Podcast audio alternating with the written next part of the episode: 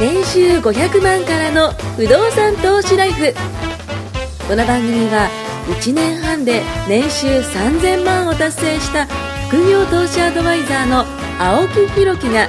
不動産投資で何もしなくても月30万ゲットする方法についてお伝えしていきます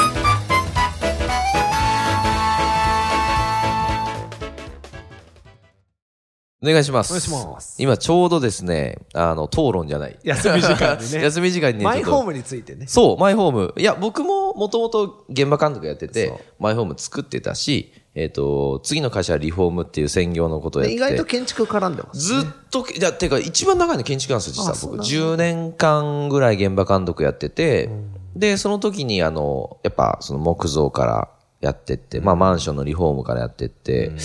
ら結構その長くやってたんですよ。だから頭の中では、あのー現場監督やってた時代があるから、どっかにマイホーム欲しいなと。戸建てやってたんですか僕、戸建てです。戸建ての、大体神奈川県とか、東京もたまにやってましたけど、やっぱ神奈川県が多かったです。神神奈川県のこの、えっと、南の方とか西の方でやってて、で、そこら辺でやってた、まあ、価格帯が大体まあ、4、5千万ぐらいの、注文住宅だったんですけど、今でも覚えてるのがですね、あの、えっと、注文住宅なんで、まあ、言ってしまったらお客さんがやりたい夢とか希望とか、こうしたいっていうのをこう、うん、やるわけじゃないエですリアか。どの辺ですかえっとね神奈川、でえっと、言える範囲でいいんで。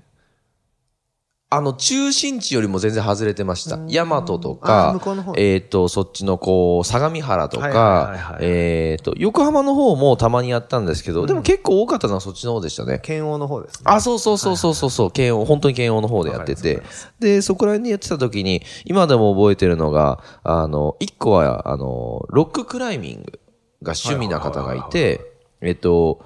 リビングに、えっと、2階までのこう吹き抜けを作って、その一角にそのクライミングボードっていうのをうんうね、んこわかりますわかう、りますそう、貼っつけて、で、家の中にロッククライミングができるものをね、一回作ったことがあっはいはて、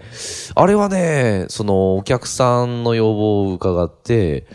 こっち側としても初めてのことだった。さすがにクライミングボードばっかやってるわけじゃなくて、 そりゃそうですねのお客さんに言われて、まあ、あの、うちとしてもね、まあ特注というかねそうそう特注で、やっぱ垂直のね、こう壁を登るためには、いろいろやりましたよ。だからそのクライミングボードだけじゃなく、表にこう、ちょっと防水をこうかけて、はいはいなんかね、あの、えっ、と、ツルツルだとダメなんで、はいはい。えっと、ちょっと砂を入れてあげて、あの、摩擦が強くして、えっと、だから、階高考えたら、まあ、うん、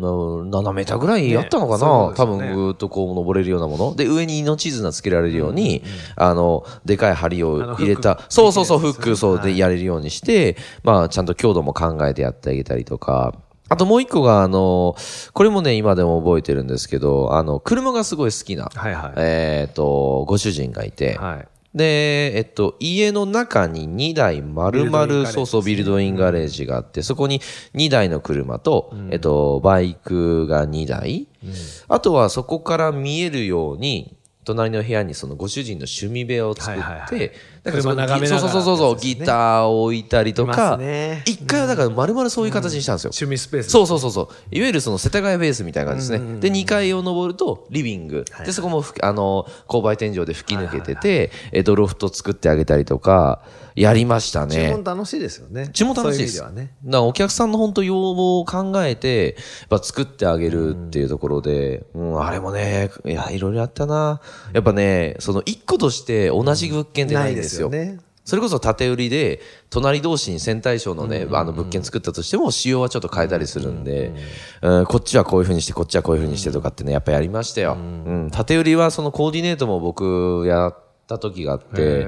だからそれこそその、えっ、と、建具屋さんと、ね、あのメーカーさんと、いろいろとその交渉して、まあ、えっ、と、原価の部分もそうですけど、いい仕様のものを入れたりとか、いろいろ考えて作りましたね。はい。うん、だかだかららその、楽しいですよね。そうそうそう意そう外とそうクリエイティブな仕事なんですよね。そうなんですよ。だからその、クリエイターさんってどっちかっていうと、その、あの、机の上でいろいろ考えてくれるんですけど、僕はどっちかっていうと現場の現中場で。も行って両方やるそんだう、そうなんですよ。現場の時何でも嫌ですに、ねいや、なんでも嫌でしたね。だからここ歩いてる時に、えっと、階段のこう、なんていうんですか、手すりがあるじゃないですか。自分の身長から見て、こうまあ、あの、基準だったんですけど、その、こう、ここに来た時に、えっ、と、スリッ トをつけてあげて、こう見えるようにしてあげたりとか、なんかそういうこだわりがあったんですよね。はいはいうん、だからやっってたなと思って、まあすいません、ちょっとマイホームの話から、あのーかなり進みましたけども、そういうのやってましたね。ね、うちなんかめちゃくちゃ大手のハウスメはいーカーじゃなはいいはい、そうですね、そうですね。ね、でかいですね。だから、分業制なんですよね。インテリアコーディネーターはプロのインテリまア。あでもでも普通そうですよね。コーディネーターさんとか、工事の責任者の方とか、営業の方とか、そそううでですすよね。僕なんかね。営業で、はいはいはいで現場監督は現場で、だから現場監督が色をどうとか、っていうのはもう絶対ないし、で要はコーディネーターさんの仕様がそうもあうって、図面それを通ねりに間違いない間違いない。そうそうそうだ。からそこら辺はちょっと多分、多分すごいマルチなんですよね。マルチマルチ。全然大きい会社じゃなか青っ木さたんやっんてでたと。こは。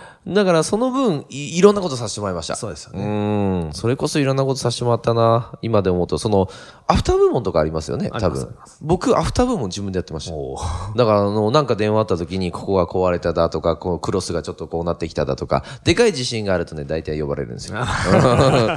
あの、クロスのね、ここはちょっとなんかこう、ビリビリみたいあなーそうですねやっぱお客さん心配になるじゃないですか。だからこう行って、あ、これはもう構図体が動いたものなのか、もしくはこう、やばいものなのか、うん、いろいろとこう見てあげたりして、やってましたね。懐かしいですね今思うと。うん、だからその、何お年ぐらい前までやってたんですえ、僕、18から働いて、えっと、27まで現場監督ずっとかやあ、ってじたゃあんもでうすよ本当に丸10年。えっと、5年間、そうそうそう、あの、10年間やってて、えっと、5年前までやってました。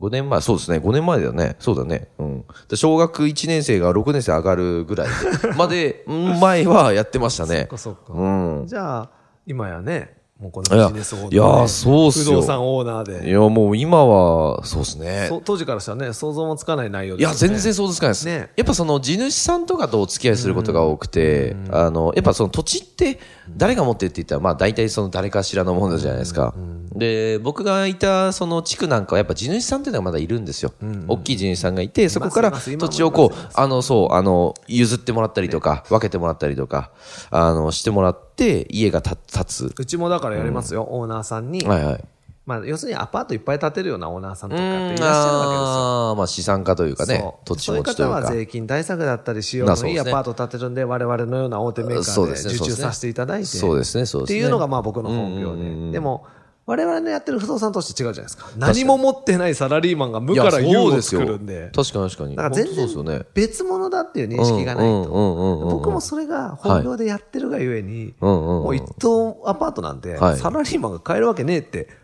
いや、変えるわけずっと思ってなまい。しいたからやねいや、僕もだって、そんな仕組み知らなかったんで。 10年以うん上、だから私、本業でちょうど20年やあーってるんですけど、もう最初の10年ぐらいは、やるとしても区分ぐらいしかまあ頭でになすよね。だって、一棟丸々っていくらね、かかるんだとか。土地ないのに、そうそうそう。貸してくれるわけないじゃんって、まあそれはでも思いますね先入観、うんうんうんやっぱすごいあって、それはいかはい自己資金大量に入れて、うんうん、確かに確か本に。当にキャッシュいっぱい入れて、そうですね中古のアパートを土地ごと買う。確かに確かもに。うそこ何十パーかね。だから、すごいお金がないとダメなのかなと思ってました。と思い込んでました。思い込んでました。僕も思い込んでました。そうでも、まあ、実際いろいろやっていく中で、もう不動産投資やって10年ですけど、もう今やねこうやったらいいじゃんみたいに教えてあげられるぐらい、ねえ。だから本当になんか知識っいや、そうですてよ。大事でやっぱ情報ってねね。うん。なんか僕が行ってた営業研修、はい。あの本業のはいはい数字を上げたくて、あーはい結はい構はい能力開発研修とか行ってたんですよ、いやー、いいね。言っててでそこで習ったいろんな言葉とかなんかあるすごい刺さったのがね、なんだっけ無知はコスト、ほうほうほうほう。知らないってことがほうほう一番金かかるんだよって習う。ああ、無知はコスト。いい言葉ですよね。確かに。ね。確かにお金はかかりますね。そう。知ってればかからないお金とうんうか、ん知ってればこうやってできるのに、確かに確かに。やらないことも結局逆に言ったそうら、です機ね械損失なわけですうんうんうんうよ。ん収入。知ってればお金なくても属性使って、まあ確かに確かに。でちょっとの手出し、ね、あるいはぴったりもう出さないで、はいね、不動産投資ができて、はい。インカムが入ってくる。で、それを知らないからできないと思ってやらないってことはゼロじゃないですか。まあそうですだかねら。損はしてないけど、実は入ってくるものをもらってない。うんうん。本当はもら、もらえるっていうか、本当はおね、かしいその、う話ですけどーん、お金っていうものをね、手に入れられるのに、知らないからでまあきもならいうってとい言いう方か。はちょっと違うか。でも、ね、結局その機会を損失してるってことは、知らないからやっぱり損。そうですよ。無知はコスト本ね当に無知はコ。ストって、あ、なんかうんう、へえと思う。まあ確かに無知はね、情いわゆる情弱とかね、ね情報弱者弱者ねうん。いや、これはね、情報弱者にならないために、うんまあだからじゃあ、例えば本を何十冊読めとか、うん、なんだろうな、いろんなセミナーに行けとか、まあ確かにそれも重要かもしれないですけど、うんやっぱしね、それに対してやっ結果出てる人に近づくというか、まあ、そこの部分の人脈が重要なのかなって僕は僕思いもましたね一。人でやってたから、はいはい何にも知識なくて始めたんで、実は何十冊も本も読んだし、何箇所もセミナーも行ったし、はい不動産業者も本当に20いくつ会いに行って、あ本当ですかいや結構一人ではいはい頑張ってたんですよ。おー30前半ぐらいの時はいはい。あ、じゃあ僕と同いそうそ年うぐぐらいらいの。のおー時でも結局それやって一通りやって、自分で買って、運営して、うまくいってる人に聞いちゃえばそこショートカットして一気そうになんですよね。ビューンっていけるじゃなまいであすかさっき言ったそのコストがね、かかってしまったと。そうそうそううんで、も、まあ、時間がやっぱり一番ねコストなんでそうなんですよ。ね、時間変えないですからね、そうそだこにから関してねは、ね。最短でいってほしいなと、うん。間違いない。思うんですよねやそこの部分同ねじ苦労する必要ないじゃないですかいや、そうですよ。だから、すごい大変ですよ。こう、なんか、花形ばっか見ちゃうじゃないですか。そうそううん、それこそ成功してる人、いいなって言って、そこになりがいたいがために、みんなその、本当は努力してるところを、見えないからねうんそう、見えないから。で、結局、やろうとして、あ、こんなにきついんだったらやめちゃおうとか、もうそれこそ昔で言ったら、あの、カリスマ美容師と か。ねこう、花形なんかみんななりたいわけじゃないいやでいろすいか。ろ僕友達で一人いますけど、はい部屋アシスタントじゃやめちゃうんですって。そうもうみんな本当10万円とかの給料でいや、そうですよ。ずっと下積みしそうて、やっそうとそこになってるのそうに、そこ見ないで、そうもういきなりカリスマみたいな、ありえないじもゃうないでもすうか。ありえないありえないありえない絶対まあそこの部分を情報がとても知ってて、ね、自分でその、そういうもんだって思えば、そうですよねもしかしたらカリスマ美容師になれたかもしれないし、そうなんですよ。マイホームからカリスマ美容師まで、 話題がぶっ飛びすぎですけどね。まあだからそのマイホームっていうものを ねあの僕もいつか欲しいなとは思ってたんですよ、でも、マイホームを買う、あるいはマイホームを借りるうん、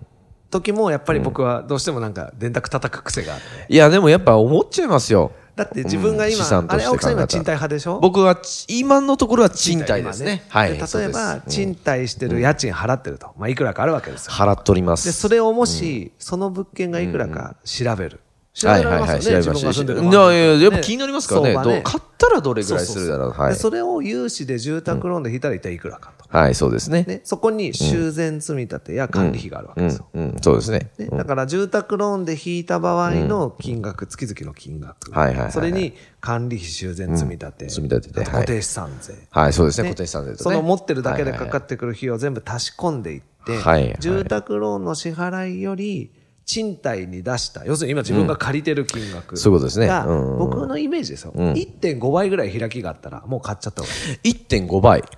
ほぴったりだと、空いた時って貸した時全部持ち出しう。まあ確かに確かに確かまあに確かに。 1.5倍、例えば全部で20万、うんうんうん。住宅ローンと固定資産税と管理費と修繕積立とがで20も万20万だだととして、はい。で、それをもし自分が借りたり、人に貸すとしたら、相場は30だよ。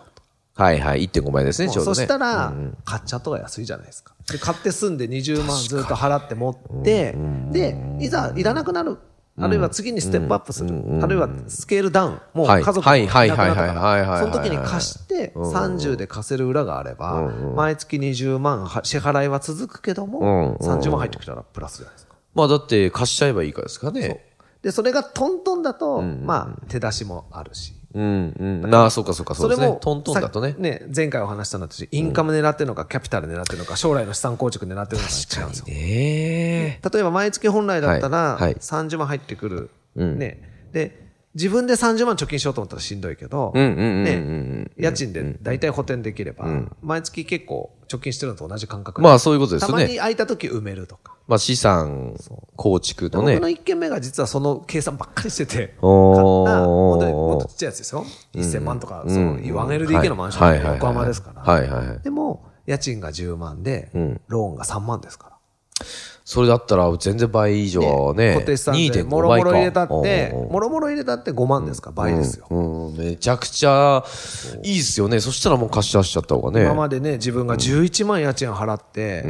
まだ一人暮らし生まれて初めて、20、20代ですよ。25、6の時にはいはい、毎月11万、うん。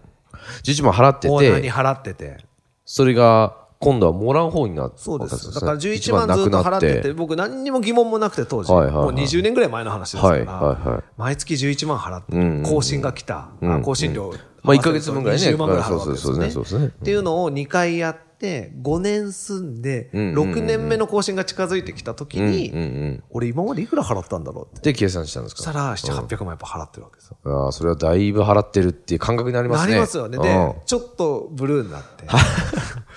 俺人に家売ってるのに、自分何やってんだろう。そそれがそっ僕からのですきね。っかけ。おーで、慌てて買いました。もすう、ごいです知ね、っそれたもらねすぐ買わなきゃと思って。だから情報知ったんですよね、そこでね。で、慌てて買って、その時調べたんですよ。うんうん次僕が買うマンションは、まだ、だって当時家族、まあ結婚してないから、はいはいはい 1L でいい。うん。でも、1L に35年住むとは思えない。まあそうですね、子供生まれるかもしれないでし。もはい 1L を35年ローンで買うんです。うん。だからさ最後、いらなくなったら売るか貸すか。うんうん。まあ、出口の部分で言ったらね。そうするとはいはい短くしか済まないから、新築買って売ったら損するんだ。だうかんうんうんら中古でいいや。うん。中古にして、綺麗にして。で、安く買えたから、んあ、こんなんで住めんだ家って。逆にローン組んじゃえばい、やーねえそうやってこう、計算してトントン拍子でね、行けばいいでまあすけ仕ども。事柄ね、うんあの抵抗は、借り入れに抵抗は全然なかった。確かに確かに確かに。でもそれやって僕本当、いいなって。いや、そうですよ。思ったんですよ実際ねだからさっきそういうふうに言ってて、だからそれのもっと大きいやつですね。そうだよなと思って年重ねてますかいら、やー家賃もそう11万じゃなくてもっと高いわけじゃないですか。そうそうそうですね青木さんの中で連絡立てて、んこれ買った方が安くねいやーなったら、それはまた一つ、もうねやっぱね、まあでもね、やっぱそう考えちゃいますね。ねまあその、賃貸のいいところはこう手離れできるというかねそう、あそうでの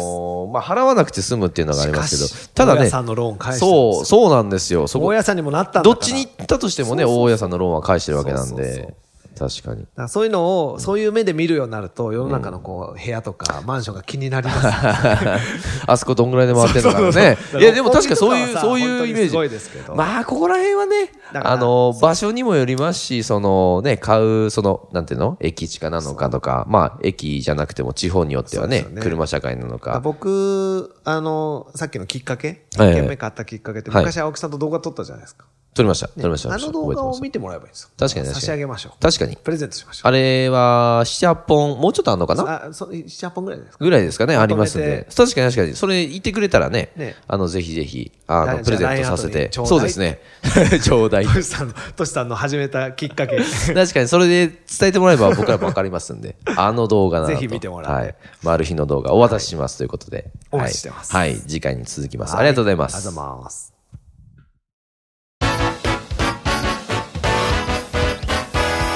今回も年収500万からの不動産投資ライフをお聞きいただきましてありがとうございました番組紹介文にある LINE アップにご登録いただくと無料面談全国どこにいても学べる有料セミナー動画のプレゼントそしてこのポッドキャストの収録に